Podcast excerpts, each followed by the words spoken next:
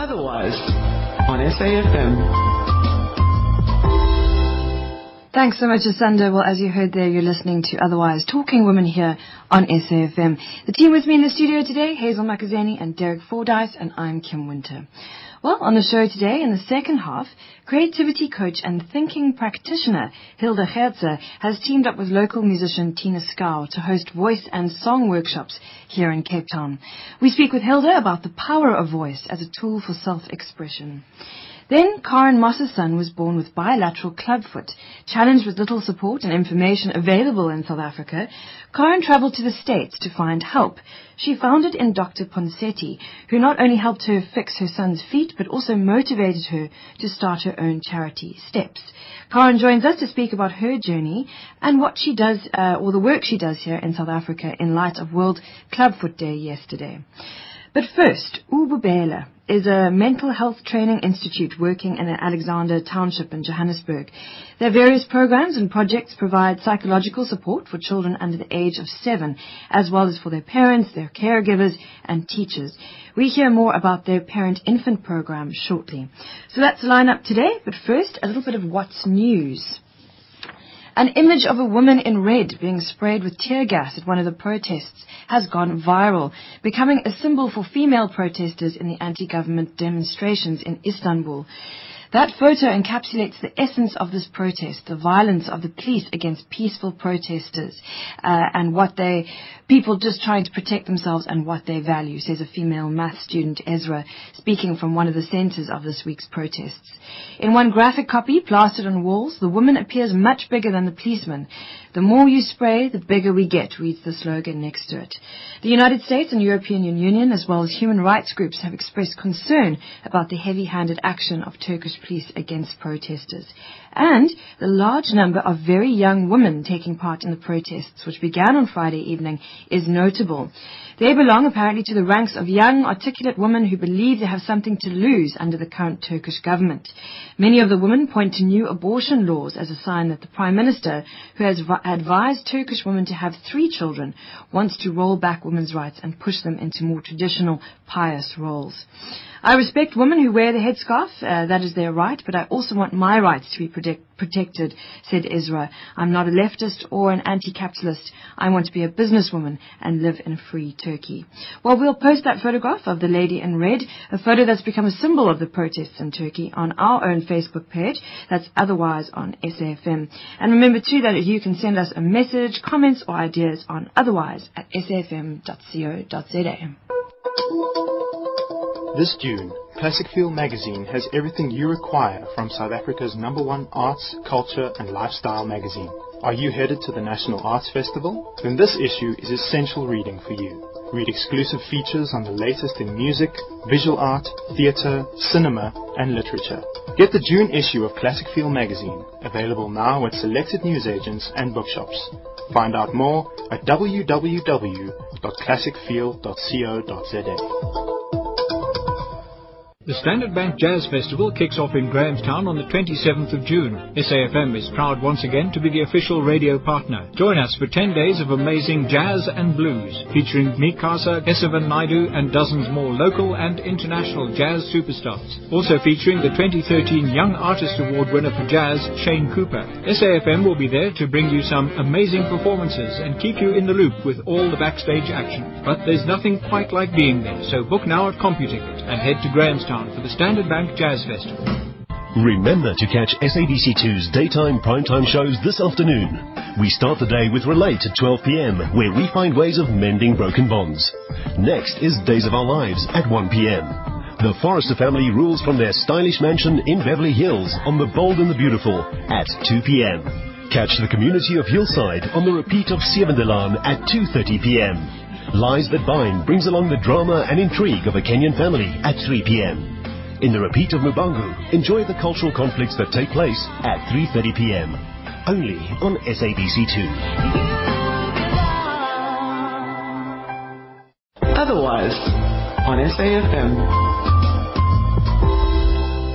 Well, starting off today, Catherine Frost, she's the head of the Parent-Infant Program, which I believe is part of the Ububele Institute. She's an educational psychologist, and she's joining us now on the line. Hi, Catherine. Hello. Good afternoon to you. How are you? Fine, thanks. Yourself? Good. I'm good, thank you. Catherine, am I right in saying that the Parent-Infant Program is run through the Ububele Institute? That's absolutely right. We actually call it the Ububele Educational and Psychotherapy Trust. Okay. And the Parent-Infant Project is one of four projects that looks at the mental health of children of the age of 7, their families and their caregivers. Before we actually speak about your program as such, maybe you could give us a bit of an overview, a bit of a history of Ububele? Absolutely. Ububele was started 12 years ago by two clinical psychologists that were very involved in the struggle in our country. And I think their union really started in 1994 as a couple, and they wanted to provide a way to give back to the country post-liberation. And they thought that the best investment they could make, making use of their clinical skills, was to invest in mental health. And in terms of mental health, they really focused on children of 7 and below, because this is the most important time in terms of preventative work. So they decided to start a center, this trust, the Ububele Educational and Psychotherapy Trust, with a real focus on service, delivering a service to the underprivileged populations of Alexandra in particular, and then providing an excellent training to both professionals, paraprofessionals, as well as lay counselors in mental health. So it really has got a dual focus of training and service in this very early stage. Okay.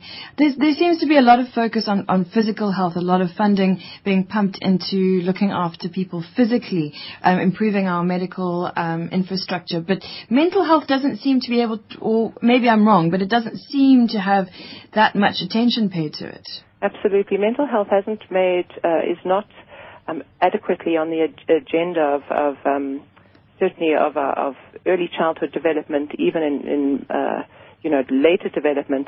And specifically, my project looked at the age almost prenatally, so when at conception up until the age of 2, and this is definitely not sufficiently on the agenda. Even in terms of physical health, we've got maternity morbidity levels that are rising in this country, and we know that the link between mental health and physical health is so finely tuned, and I suppose we are trying to be advocates the mental health component of this crucial stage. Mm. So tell us a little bit more about the program you run then, because you said you're working with very, very small children and their mothers. Obviously. Absolutely, yeah. Our project is called the Ububele Umplezane Parent-Infant Project, and Umplezane is an Nguni term that refers to the time postpartum, when a woman has given birth to her baby, and the female members of her family kind of come to look after the basic needs within that woman's home, so that to give her time to bond with her baby. So we thought this was a very symbolic choice of a name for our project. We, in a way, would like to look after the psychological, emotional needs of a mother, so that she's able to bond adequately with her baby. And really, it is bonding and attachment theory that drives our project, because we know that if there's a secure enough attachment between a mother and her child, which is established in the first year of life, this is the most beneficial byproduct of any other investment that we could make. Okay. So how do you go about doing that? How do you provide a space for mothers to bond with their infants? Over the years, we've developed a range of projects. At the moment, we run a project called the Baby Mat Project, where we have professionals and lay people offering a service at clinics within Alex. We really encourage mothers to observe their babies, to get joy from their babies. Joyfulness is such an undervalued concept. About if you can provide pleasure for your child and your child provides pleasure for you, this is really a conduit towards spending more time together. The quality of the time that is spent together is more important. And in fact, neuroscience is showing that a strong relationship fueled by joyfulness, for example, increased brain development and neurological development. So the Baby Mat Project is one. We then have a very we're now trying to research a home-based visiting project where trained home-based carers go into homes of women antenatally and then visit the mom when her baby is born, really focusing on building the relationship between a mother and her child. We've then got specialist services that follow on from that, for example, parent-infant psychotherapy, groups for moms and babies, and all of them have a focus of improving the quality of bonding and attachment between a mother and her baby. Mm. Do you think that the breakdown of the family unit or the community has an influence on moms not being able to form that bond properly with their young ones just after they're born? What do you feel is preventing moms from having that time, that bonding time with their little ones? I think it's many things. I think, in particular, the community of Alexandra is quite a transient community. Many women, many families come to Johannesburg in search of work. The census has really shown how radically Johannesburg has increased in the last few years. And as a result, kind of family structures have been disrupted. The whole Umplezane concept is really one of that other women, female family members will help a couple raise their child, and we've got many, many mothers that are raising their children either without their mothers and in many cases without their spouses. Mm. So raising a child on one's own is incredibly stressful. In the context of that, we've then got huge levels of unemployment where mothers are struggling to put food on the table. So these kind of the family system, I think the context, as well as I don't think that enough is being done from an advocacy perspective that by the Department of Health and Social Development that women are supported in this crucial time so that the relationship is valued enough. Mm-hmm. That's certainly what we've seen over these years. You mentioned spouses there, and I was going to ask you how you facilitate, or do you facilitate bonding with the father as well? Do you work with parents as a couple, or do you only focus on the moms? We absolutely focus on fathers as well, yeah, where fathers are present.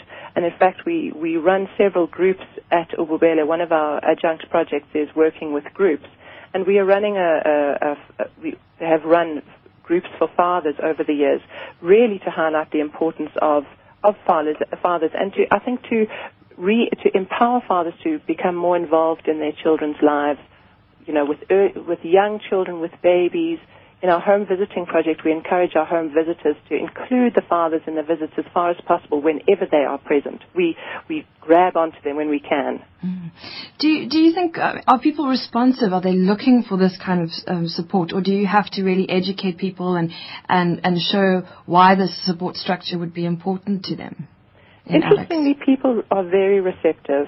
We're doing, on our second phase of our home visiting project, we've begun doing some recruiting, and the numbers have almost overwhelmed our capacity. I think this really points to how mothers are feeling alone in the final trimester of their pregnancy and how desperate they are for, I suppose, a woman to walk alongside them, or somebody to walk alongside them in this very tumultuous time. And indeed, the Baby Mat project at the clinics, we've had good, steady numbers. People are accessing the service. Mental health is in the minds of people, without a doubt. Mm.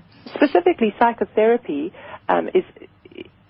would be a final referral point, but certainly this primary health, mental health intervention of the home visiting and the mats at clinics has been very well received. The home visits and the mats, you also mentioned that you're training lay people as well. So who are these women that are coming forward to be these support structures for mothers or expecting mothers? Ububele went through quite a stringent process of recruitment. We recruited women from the community of Alexandra, and these are experienced mothers. All of them had to be mothers. And from one way or another, they've had some degree of experience working in non-governmental organizations. And we've taken them through quite a long process of training here, But of course, I'm not a resident of Alexandra, so in a way, we've been able to provide our psychological training.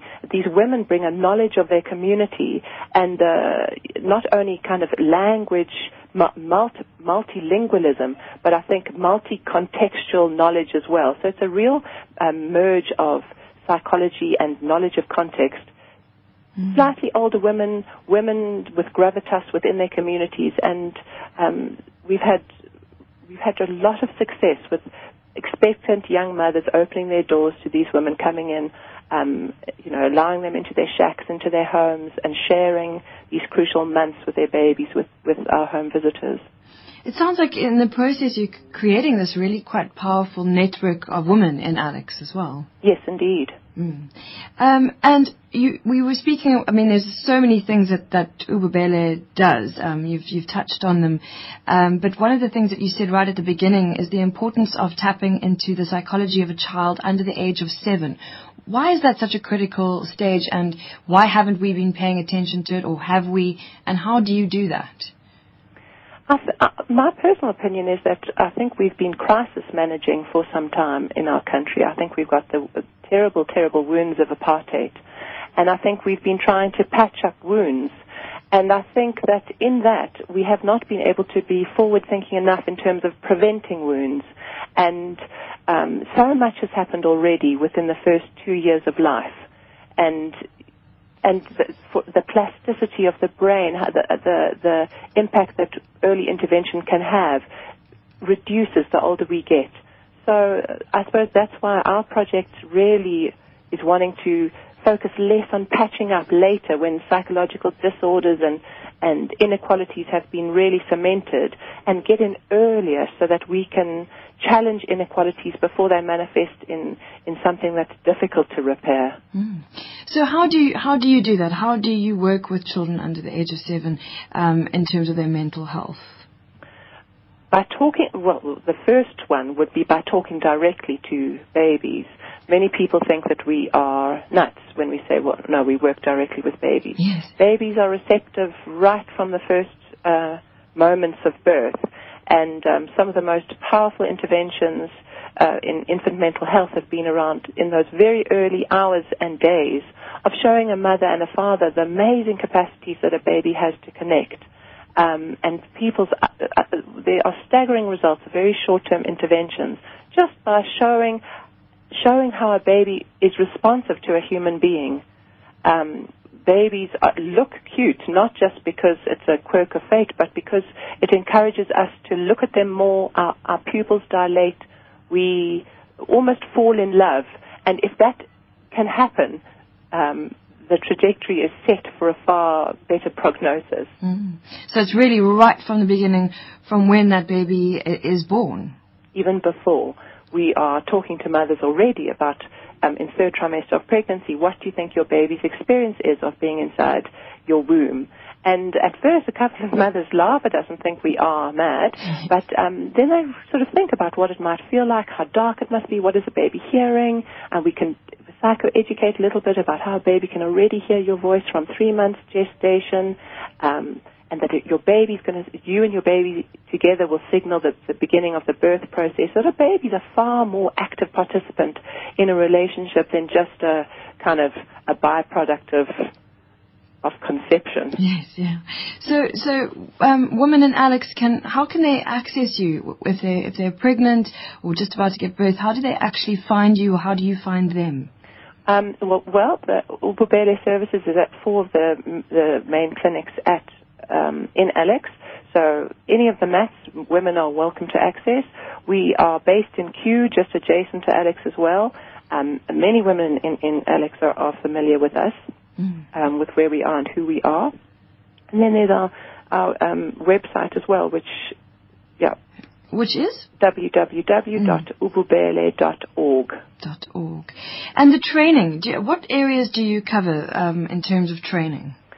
We've got a training called the Introduction to Parent-Infant Psychotherapy for Psychologists that has been running now for about 6 years. Mm. And we really look at infant mental health, intersubjectivity, which is what I was talking about before, about how relationships are built between parents and baby, that a baby's a far more vocal and active participant in the building of that relationship, and then training how to actually work with and talk through and to babies. We've also then got a training course for lay people called Working with the Parent-Infant Relationship. And in that training, we focus a lot on the power of observation, of if we spend the time to just watch what a baby is doing, to wonder, to think about why the baby is doing that, and have that inform how we then respond to the baby. Those are the two primary trainings at the moment. And then we've just completed, as I've mentioned and referred to a lot, the home visiting training, which is very specifically including those observation skills, how to intervene with a parent and a baby, as well as then, you know, the etiquette of entering into someone's home, the respectfulness, etc. Mm. Do you rely solely on funding? Is it a self-sustainable project? How do you keep running? Yeah, the funding environment is incredibly bad at the moment. So at the moment we really are struggling. It's we're very grateful to our loyal funders that have stuck with us through lean times, but we're totally dependent on funding. We are tentatively optimistic about talking to the Department of Health, and we are looking forward to a relationship with them. But funding is always a struggle, so I suppose that's a little bit of a punt for anyone interested in what we do. Do you take on pro bono psychologists? Do you have any mentoring structures in place? Yes, we do, absolutely. We offer an internship program we've had 4 intern psychologists this year. We'll have another 4 next year. So we do have that kind of professional training component, as well as a pre-intern mentorship program, which is really for students that have got postgraduate students, but that are in need of an extra mentoring year or of extra experience, some work experience before a master's program. Absolutely. So we invested in developing the professional talent of our country as well. And Catherine, are you only working in Alex? Are you in contact with other programs? Do you do collaborations? At the moment, we are based largely in Alex. We've done some training. I haven't mentioned some of the other projects. There is so much. So for those, it should go on the website. But we have branched into some training in Limpopo, and we're going to the Eastern Cape for some training at the end of this month. I suppose, in a way, the last 10 years has really been a pilot within Alex, but ultimately the goal is replicating the services that we're offering here, researching them robustly so that we can demonstrate to our funders and to colleagues the credentials of what we're doing. And eventually, we would very much like to be national. Because you do have a preschool now, and I have a sense that it's a lot of the work that you do centres around the preschool. Indeed, yeah, we've the preschool kind of is the lifeblood of our organisation. We've got 60 children under the age of 6 within our nursery school, and absolutely. You'd like to roll that out nationwide, I'm sure, as well. Catherine Frost, thank you so much for joining us. I'm going to give out the details if anybody would like to find out more, because, as you said, there is a lot more that you guys do. But thank you for sharing more on your parent and infant program. Thanks for coming on to Otherwise. Thank you so much for having me. Thank you. Well, that was Catherine Frost. She's the head of the parent-infant program that's run through Ububele. And as you heard there, there's lots going on in Alex, and they're also trying to branch out as well. There's preschools and different community projects that they do training as well, training with lay people, training with young psychologists. So if you want to find out more, you can visit ububele.org. That's ububele.org. Well, still to come after the news headlines, we have a bit of fun and play with the power of voice as a tool for self-expression and discovery. So that's coming up just after this, because it's just gone 1:30 and it's time for the news headlines with Asanda. Thanks, Asanda, while you're listening to Otherwise Talking Women here on SAFM. And I'm Kim Winter, and we are into the second half of Otherwise here. And Karen Moss, she's sitting opposite me in the studio today. Her son was born with bilateral clubfoot, and challenged with little support and information available in South Africa, Karen travelled to the States to find help, and she found it in Dr. Ponseti, who not only helped her fix her son's feet, but also motivated her to start her own charity, Steps. It's so lovely to have you in studio. Thanks for having me. Right, maybe I think we should start with you taking us back to the beginning, your story. Okay, well, my son was born 10 years ago in 2003, and I didn't know until he was born that he had club feet. It wasn't diagnosed, so it was a huge shock. And we followed the protocol of treatment at the time, which was surgery for over 80% of children, which is quite radical surgery, opening up the foot, moving pins around, and the long-term prognosis would have been scar tissue, arthritis, possibly problems in the joints and the hips and the knees. And I, by pure luck and serendipity, I suppose, found this amazing 89-year-old Spaniard who was an orthopedic surgeon working in Iowa, and he had developed this technique 50 years before to gradually and gently correct the club foot by using serial casts. So every 3 to 5 days he would change the cast and reposition the foot. By the end of 4 to 6 weeks, and just about every club foot is straight from that, and there's no surgery required. The only surgery that is required is a very little short snip at the back of the heel, which can often be done under local anaesthetic, as it was for my son. And I contacted him by email, not even knowing if he was still practicing, because I'd read that he was developed in the 50s, and he answered me, and I phoned, and he said, well, can you come? When can you come? I'll fix your son's feet. So, of course, you know, in between panic and and happiness, we managed to get together and fly across to Iowa. My husband, Steve, and Alex, my son, and I. Alex was 10 weeks old by then. He'd had 8 casts in Johannesburg, which were unsuccessful, and he'd already been scheduled for surgery. We went to Iowa, met Dr. Ponseti, and I knew straight away that we'd made the right choice, because the whole experience was just so much more calming. It was very centered around the mother and calming the baby and explaining everything to me, what was going to happen. And literally, when the first cast had been taken off 5 days later, I was astounded by the amazing change in his foot already. And within 2 more casts, his feet were straight. So I got home, cancelled the operation that he'd been scheduled for, and told the doctor that his feet were straight. What had happened when I was in America, I asked Dr. Ponseti, if you've been doing this since the 1950s, why did I have to fly all the way here? Why aren't there doctors doing it in South Africa? So he said that I was the first South African that had been to his clinic, and he said that he was a great believer in the power of parents, and especially mothers, in knowing what was right for their babies and the drive that mothers have to get the best treatment for their babies. And he said, well, you're going to have to go back to South Africa and take my method there. So I came back with my child with straight feet and no medical or NGO experience whatsoever, and that was 10 years ago. And I'm pleased to say that I've had great support from various people, including the medical community. We had our first training, which I organized in 2006, and brought 3 orthopedic surgeons from Europe, America, and South America to train our doctors. And it's now the approved method in the country. It's been endorsed by the South African Pediatric Orthopedics Association. And what makes me extremely proud is that next week we're flying to Gaborone, and I'm taking the method there with doctors that I trained in 2006. Fantastic. So we're spreading it into the region. And next one after that will be Namibia.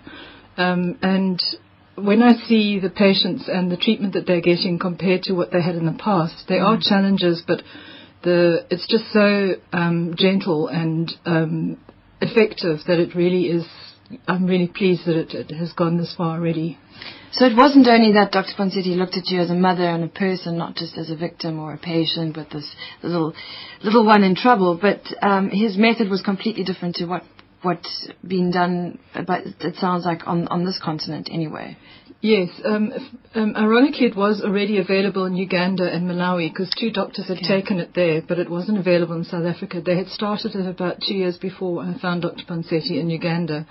And I think the difference was, first of all, when he had the treatment in South Africa, it was only one person doing it. With the Ponseti method, there's a doctor and an assistant, And the mother concentrates on calming the baby down and making sure they don't cry during casting. It doesn't hurt the baby, but it's like all babies will scream if you put them in the bath, scream if they take their clothes off. Mm. You know, so it's a way of, they advise you to take your baby hungry to the casting so that you keep them distracted.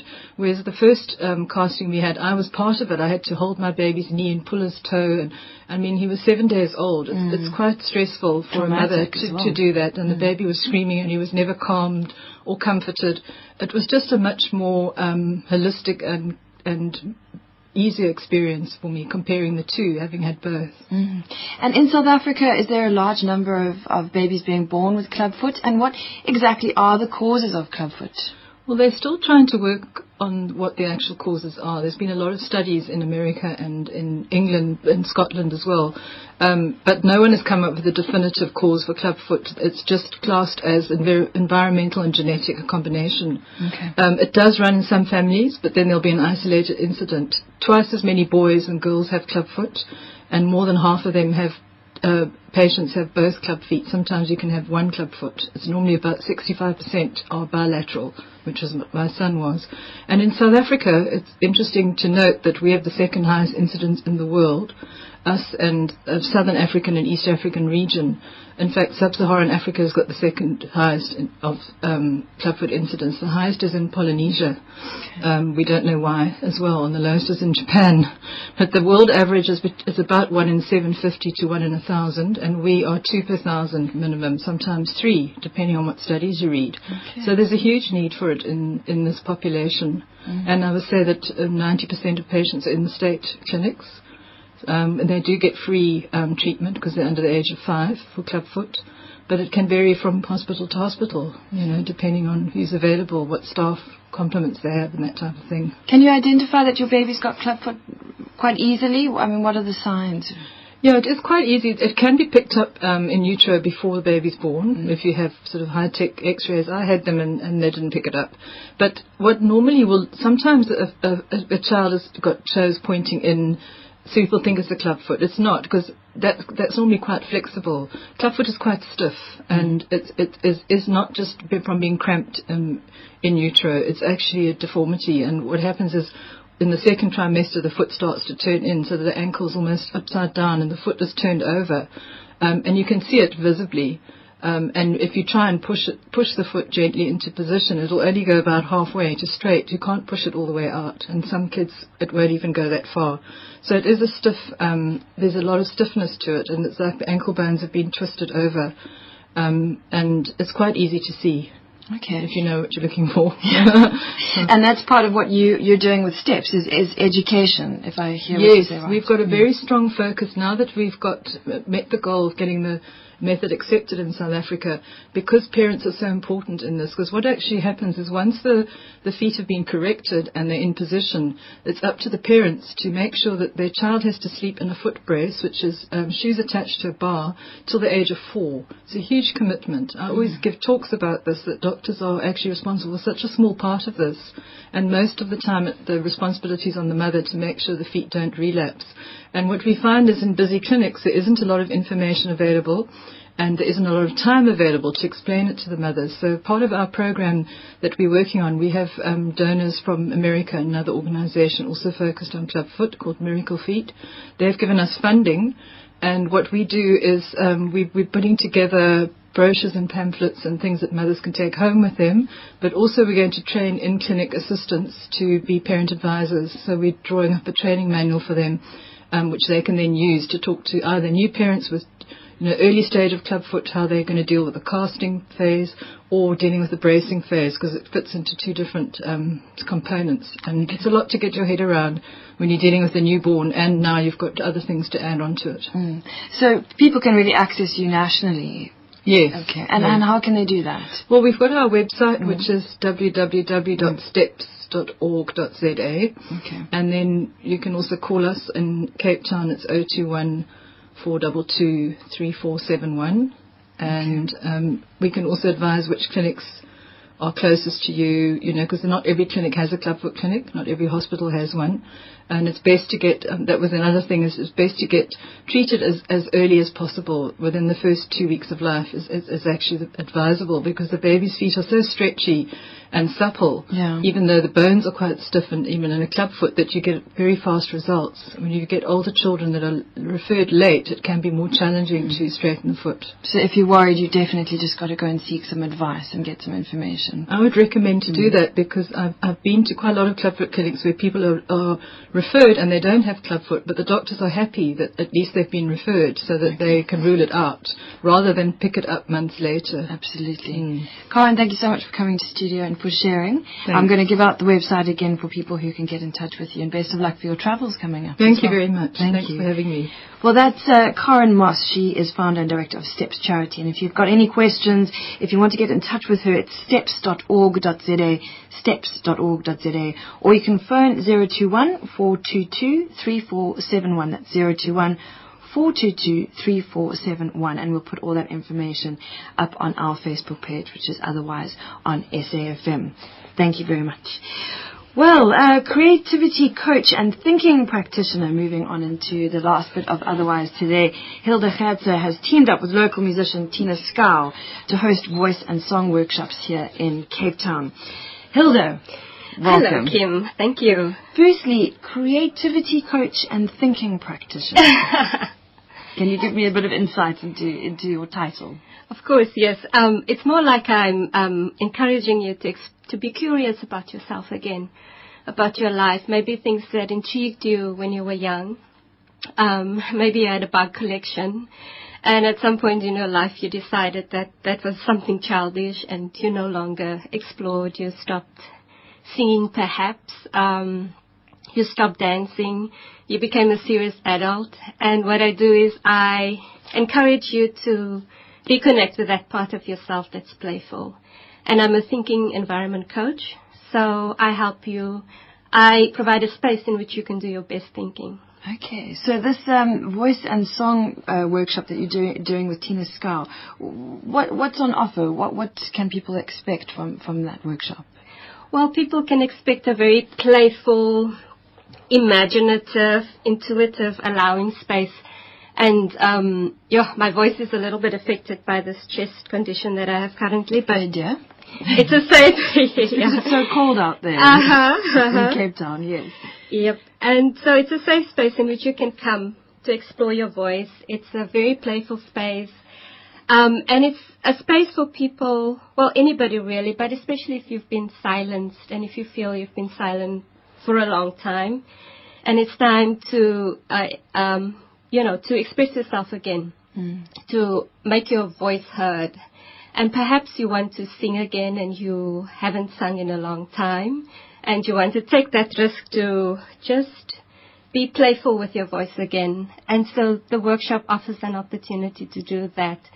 So you'll come and you'll be bouncing around with us a little bit, and we do a lot of voice warm-ups to get you into that space of making a sound, because sometimes it's difficult to just produce a sound.